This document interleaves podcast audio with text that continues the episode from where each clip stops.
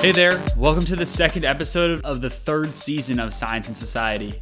I'm Drew, a med student and fitness junkie. And I'm Liv, a beauty queen turned biochemistry PhD candidate. We're two nerds on a mission to break down the science around us so you can apply it in your life. This month, we're bringing on Dr. Oliver Fiehn, a pioneer in the field of metabolomics. We'll cover why our metabolism is so important, what incredible information can be learned from the chemical components of metabolic processes, and how bacteria in our gut plays a key role in our own physiology. Let's get after it. Professor Oliver Fiehn has pioneered developments and applications in metabolomics with over 400 publications to date. Since 2004, he has been a professor at the University of California, Davis. As director of West Coast Metabolomics Center, he oversees his research laboratory and a separate service core with 40 staff operating 19 mass spectrometers. His laboratory develops and implements new informatics approaches and analytical chemistry methods that are applied to metabolic studies in a range of human and animal models. Professor Fiehn, welcome to the show. Thank you so much for having me.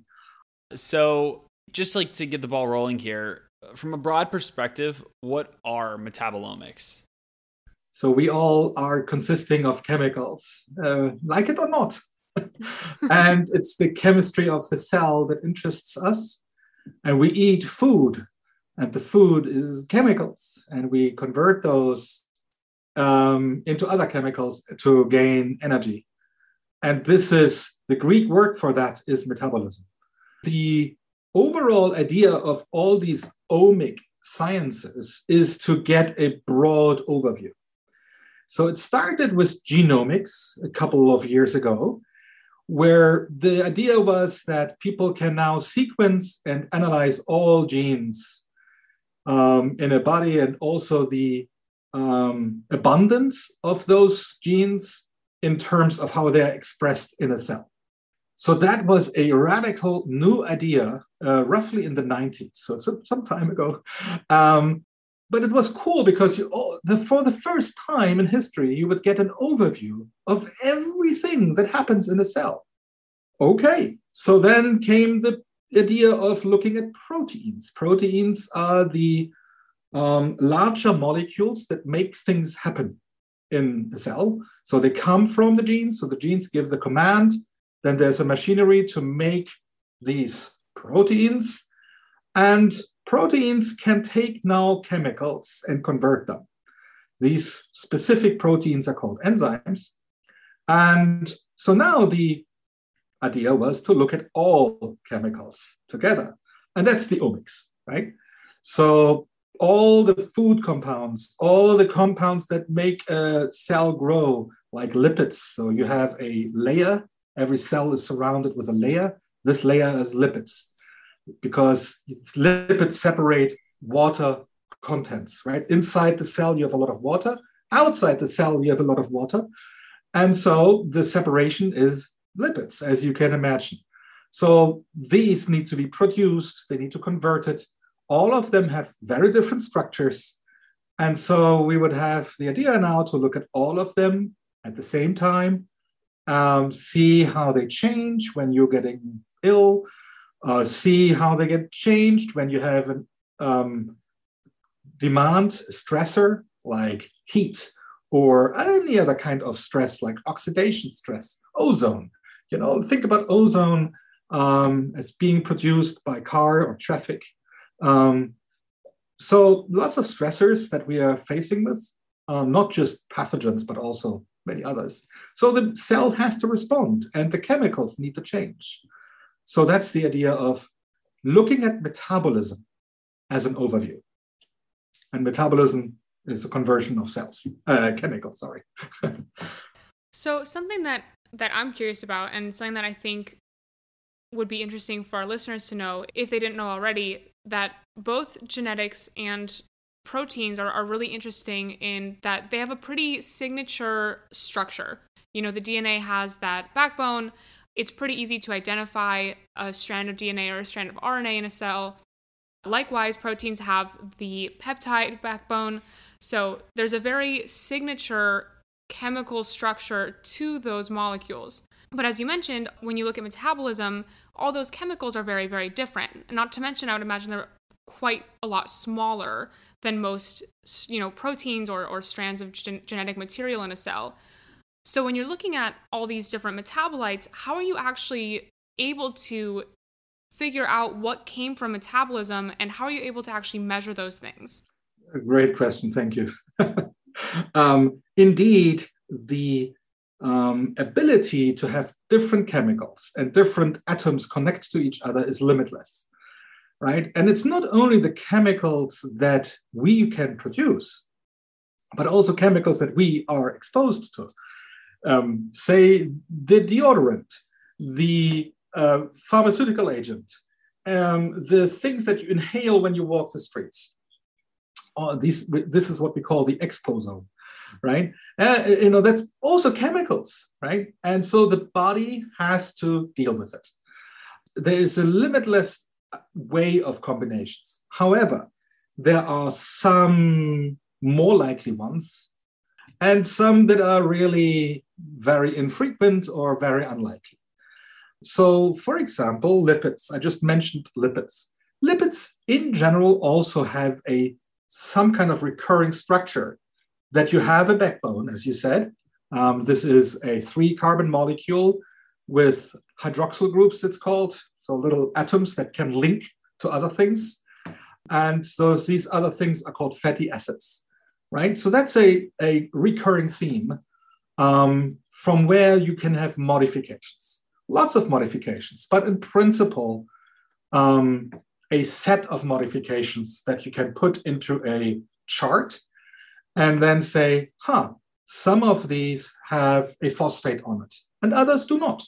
So let's say these are the phospholipids and the others are not phospholipids. And so they would break apart in a different manner in an instrument that we call mass spectrometer. And so that can be predicted to some extent, can be predicted similar to the prediction of DNA structure or the protein structure. So, so lipids are my friend because they can be nicely predicted. Once I have a friend, I also have things that are more, the harder. And these are called plant metabolites or food metabolites. Because in principle, humans eat whatever they can and as much as they can, as we all know.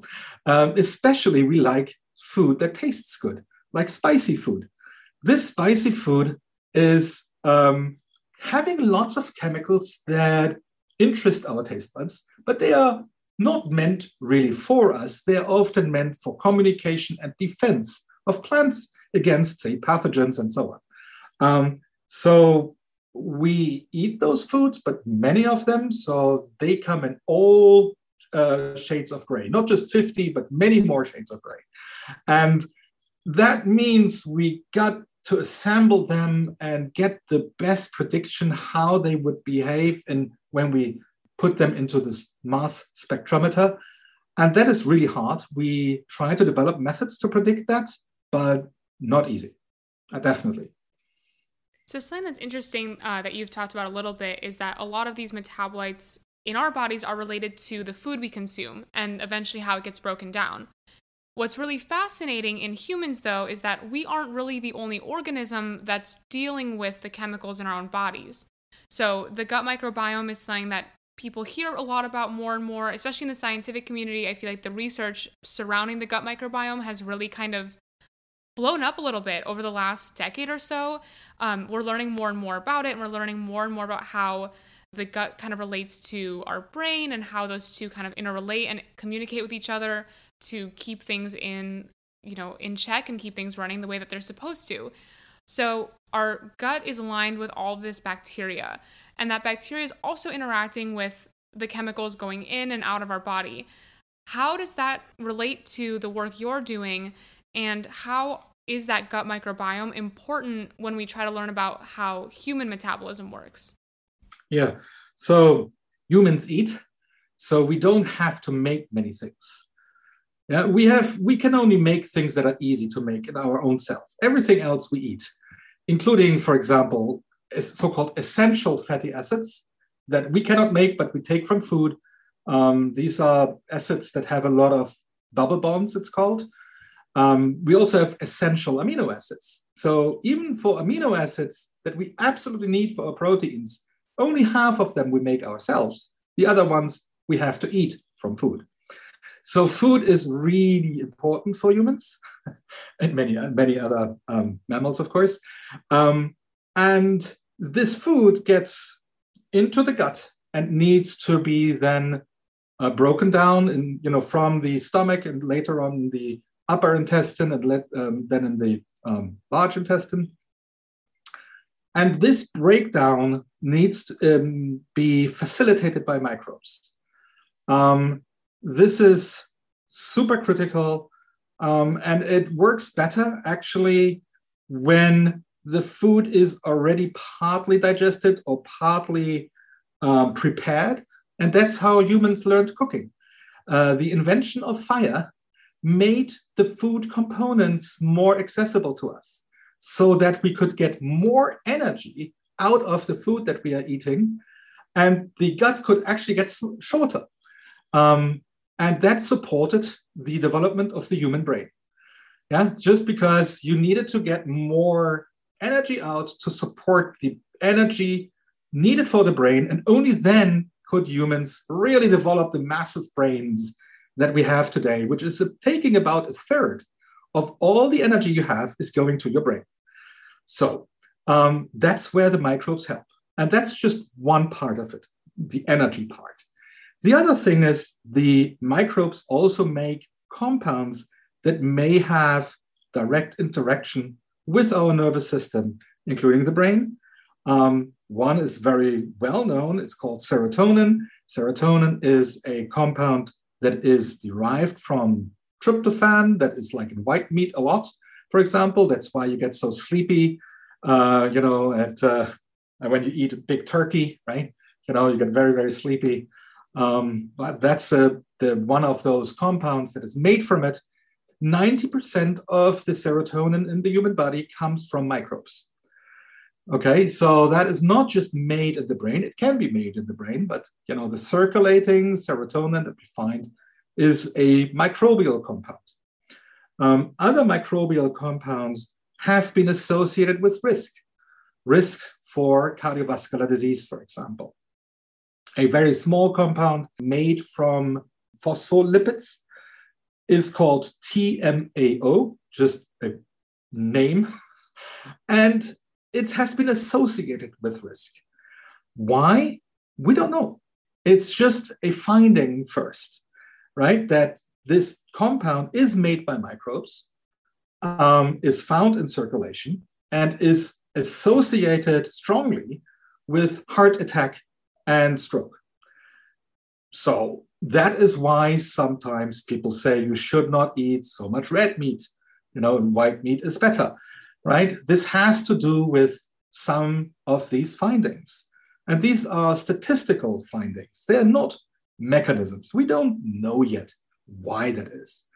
So then there are modifications of cholesterol. I think most of your audience have heard about cholesterol you know we all need it it's important also for membranes again for these lipid membranes but if you have too much of it you get deposit in the arteries that can block your arteries and then you have a stroke or heart attack. Um, so that's why we have cholesterol lowering drugs like statins. Many people take statins for that reason. But the biggest important part of cholesterol is the part where traveling cars in your arteries take off the cholesterol, put it back to the liver, and turn it into something called bile acid. These bile acids are then going from the liver to the gallbladder, and from the gallbladder, they get excreted into the gut. Once they're in the gut, they help emulsify fat. So if you have a fatty meal that needs to be broken apart, that's what bile acids do. And then microbes come in and further modify those bile acids. 90% of those bile acids will go back into the body, reabsorbed, and then can go either back to the liver or back to the gallbladder. But some of them actually have functions. Some of these modified bile acids can now um, dock at something called receptors. These are little mm, signaling molecules on the surface of the cell. So they would dock there and tr- transfer a message.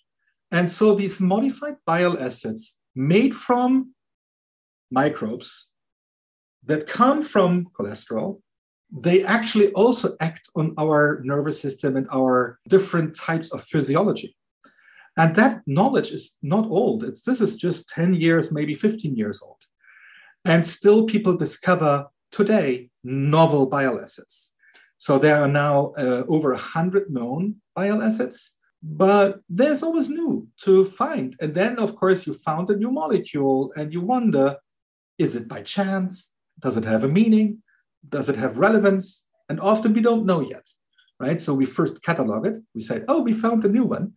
And then sometimes we also find a receptor and that, oh, this one actually has a purpose. We published another paper together with Stan Hazen from Cleveland Clinic, who is the lead investigator, about another compound that is um, a modified version of amino acids called phenylacetylglutamine.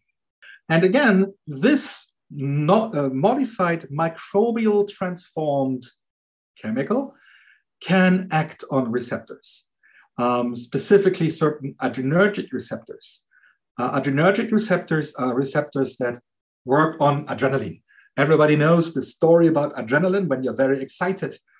So, this excitement level of adrenaline when you are very anxious has obviously a lot of physiological consequences. And so now we know that some microbes can make phenylacetylglutamine and then act on these receptors as well.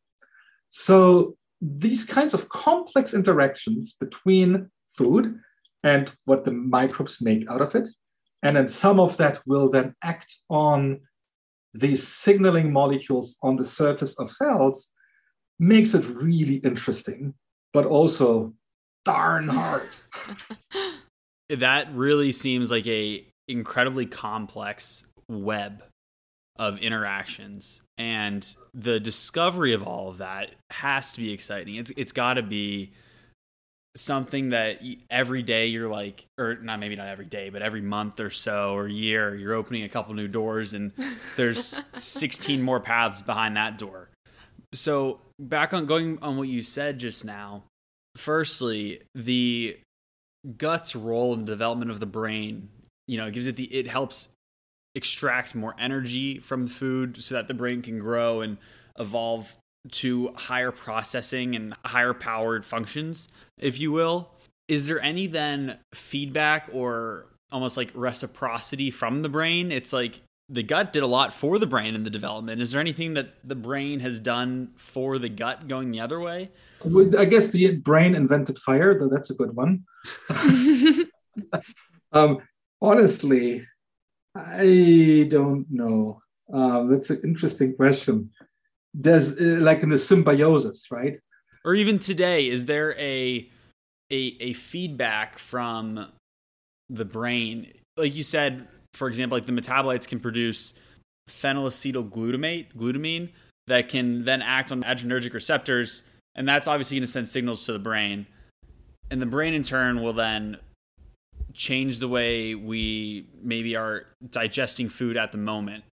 Are there any long term consequences of, say, changing your diet, eating more tryptophan, maybe, or eating fewer lipids? Is our behavior determined by the microbes ultimately? I don't hope not. I hope not. Um, I, I've never seen research on that. We have participated in some research where people try to find the metabolic imprint of meditation. It's not the exact answering your question, but the question is like, when we meditate a lot, would that alter our metabolism? And we have not found evidence for that. So, at least from that perspective, we didn't see a uh, um, feedback mechanism from the brain to the rest of the body, at least not in this simple sense. Of course, you know, you hope that your brain will make the right decisions for you to, in terms of exercise. But I, the, uh, human behavior is incredibly complex, and I don't think it's just determined by chemist, chemistry. Um, that, that's not the way I think it works. There are, however, uh, interesting other stories about evolution and the human gut. So, for example, we have all been babies, all of us, and we have all been born, born by mothers. So far, so clear. The mothers often do breastfeeding. The human milk has a compound, the actually the second most abundant compound, chemical, in human breast milk, cannot be digested by human enzymes. So why now would the woman, the mother, make a compound that the baby cannot use? The answer is because the, the, this can be digested by only one very specific bacterium in the gut. So we have co evolved with that bacterium. So we feed that very specific bacterium so that in turn, that bacterium helps the immunity of the child to survive infections for the baby after it's born. So this is like really interesting that human genes have evolved to help a very specific gut bacterium in a very specific moment in life. I find it like cool. Um, and now, what do we do with this knowledge? Now that we know this, that this um, is the fact for human breast milk, now we can look at formula, milk formula, for kids who are not breastfed. For example, kids in the neonatal unit. So kids that are prematurely born and they have a double whammy. They do not get the microbes from the mother during birth, and they do not get the microbes from the environment because they're in an incubator, and they don't get these important specific compounds you find in the breast milk. Now that we know this, we can go to the clinical care in the neonatal units and give those microbes and those compounds to the babies to help the immune system of those prematurely born babies. So that's kind of like really nice story how that gut metabolism and metabolomics that actually found these compounds works towards actually application in human healthcare in babies. So that's actually one of my favorite stories. And I was, by the way, I was not involved in that story. It's a story that came out of UC Davis, not from my lab. I gotta say that. It's a really inspiring story, really, because when this new field of science kind of starts to develop, you almost don't know what you're able to do with it. You know, I'm, sure that the first person who proposed the first study in proteomics or genomics didn't realize how how large those fields would become and how much there was to learn.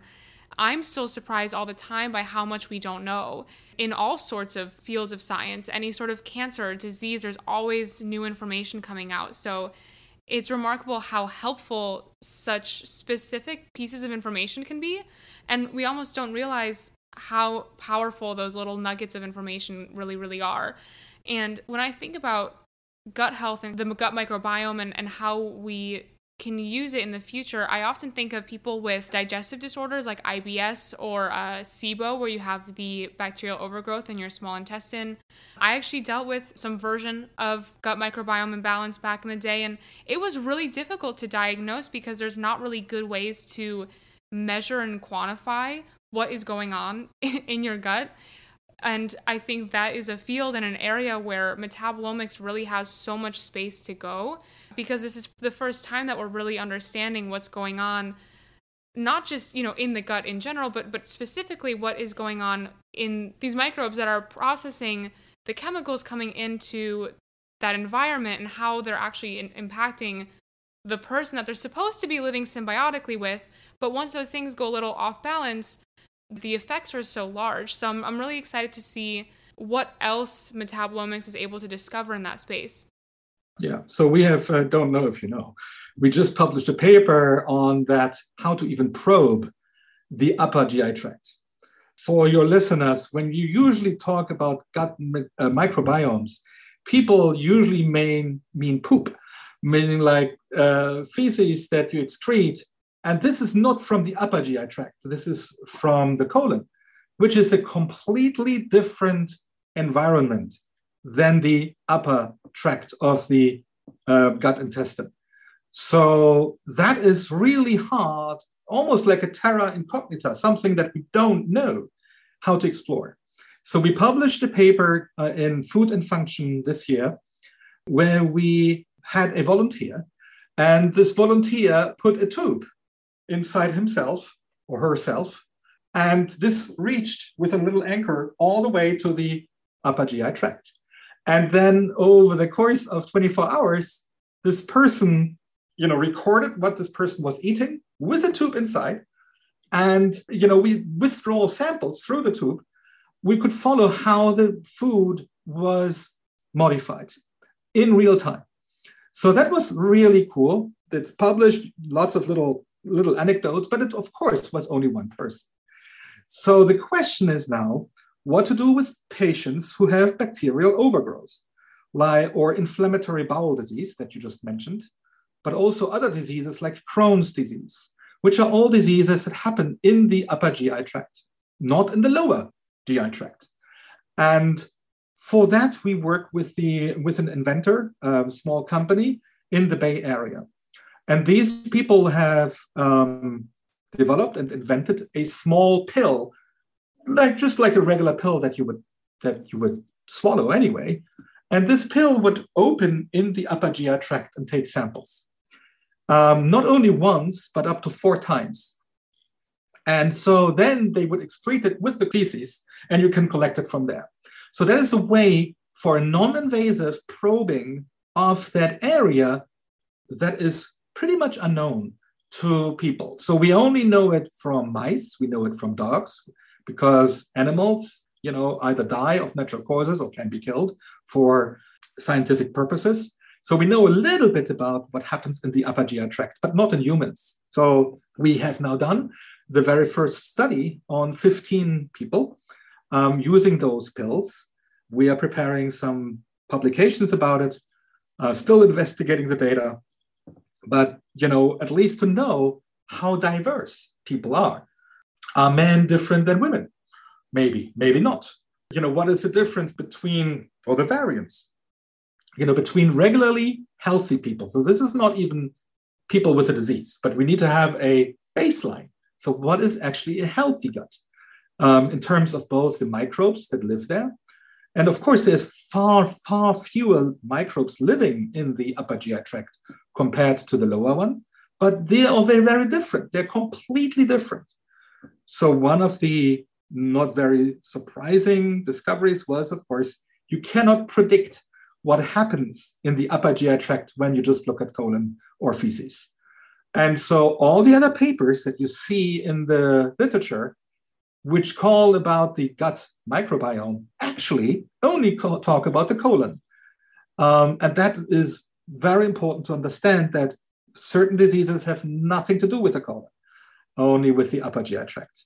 And well, we submitted a clinical trial for specifically bacterial overgrowth, as you said, but we were rejected. So this is how science is. So you have an idea, you have you put it in, then reviewer said, we don't like it, so you try again, right? So this is how it is. that explanation and, and description of this new pill is one of the reasons I really do love doing these interviews. You get to kind of see some cutting edge and hear about some cutting edge stuff going on. These discoveries are really cool, and the the technology that's being created every day. Um, I'm I'm sure the Bay Area is a hot spot for it. It's it, it truly is remarkable, and something like that I'm sure is simple in its product, but all, but very like complex and intricate in the way it's it's delivered and the way it was conceived, if you will. The idea was made. Uh, so that's like super cool. I can tell you that so many grad students probably worked so hard to make that pill possible. Uh, we all we all work very hard to make these things happen. of course, under the uh, important guidance of people like Professor Fiehn. So there's a lot of work that goes into something so simple, but you mentioned the scientific process of submitting an idea, getting some feedback. Sometimes it works, sometimes it doesn't. Um, I want to hear a little bit about your scientific journey, your personal scientific journey. Why are you where you are today, and what are the steps that you took to get there? Okay, so I was an environmental activist back in the 80s, also a peacenik, um, really trying to understand environmental hazards caused by the chemical industry. And I was upset about how people treated the environment, and actually I still am. And so I decided if I want to be engaged, I need to learn about chemistry. I cannot just be upset and then meet an expert and then feel helpless because I cannot say if the expert tells me bullshit. So that's why I actually started studying chemistry. Um, I did also my PhD then, and also my both my uh, diploma, which is like a master thesis um, in Germany, um, and my PhD also in Germany on the question where we looked had industrial wastewater. And industrial wastewater can be very complex, very hard to look at. And unlike other analytical chemists, still today and also at that time, my task was not to find a specific compound, but to find the reason why that wastewater was toxic. So we had I had a lot of toxicity assays, and then I tried to find the compounds that were guilty in that. Um, while my colleagues, other grad students, try to clean the wastewater to make it less toxic, and I need to find those compounds, what happened to them. So that was really uh, my start of my career as a PhD student. Um, then I was unemployed. Um, and of course, you want a job. And I, you know, applied many times, but at that time there were so many PhDs in Germany, not so many positions. So I finally got a job in a molecular plant physiology institute in Max Planck, uh, close by. But I was a chemist. I did not know plants. I mean, I know plant. I mean, I wander the earth and I see plants, but I didn't know them, right? So I applied, I got the job, and my job was to identify unknown compounds. And I said, yeah, I can do that, you know. Uh, the instruments they had were completely uh, unsatisfying, but I needed a job anyway, and I published a paper how to do it.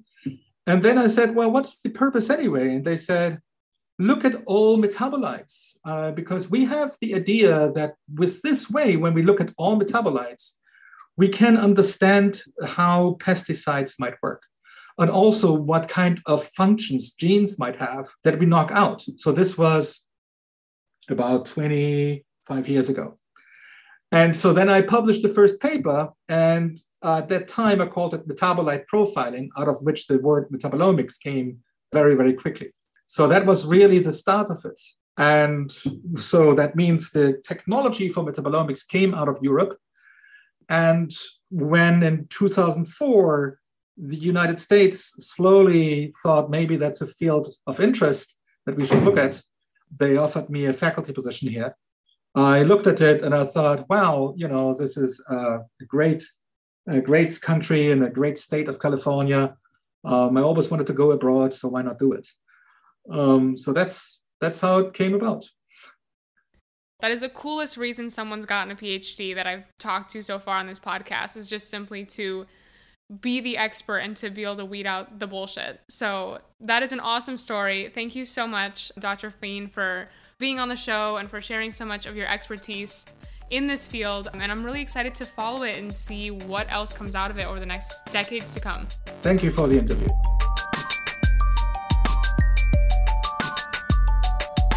All right. Well, that was a phenomenal episode, Drew. And with a phenomenal episode comes a phenomenal segment. Sure does. This month's segment is Silly Science with Drew. My favorite. On today's episode, the title of the paper we're looking at Which feels heavier, a pound of lead or a pound of feathers? A potential perceptual basis of a cognitive riddle.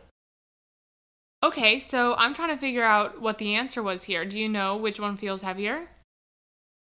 Are you going to walk me through this?